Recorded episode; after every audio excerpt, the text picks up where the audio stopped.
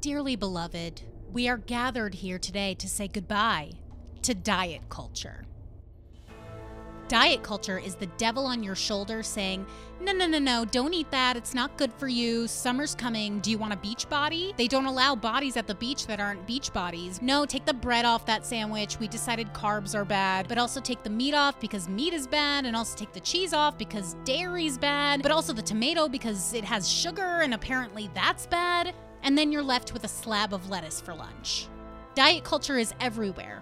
We are constantly being told we need to lose weight in order to live our best lives. But food is delicious and meant to be enjoyed, and restricting your food is no way to live your life.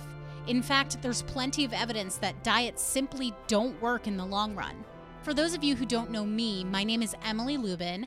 I'm a comedian. I live in New York City and I host another podcast called The Hot Mess Comedy Hour. Shout out to the Army of Cunts. RIP Diets is about rejecting the diet mentality, eating for pleasure, and learning to value yourself without trying to control your weight. I created this show to send diet culture to its permanent resting place, and that's what I intend to do. I'll also examine diet culture in the media, tell personal stories about my life, and interview experts and non experts alike about their experience living on this weight obsessed planet we call Earth.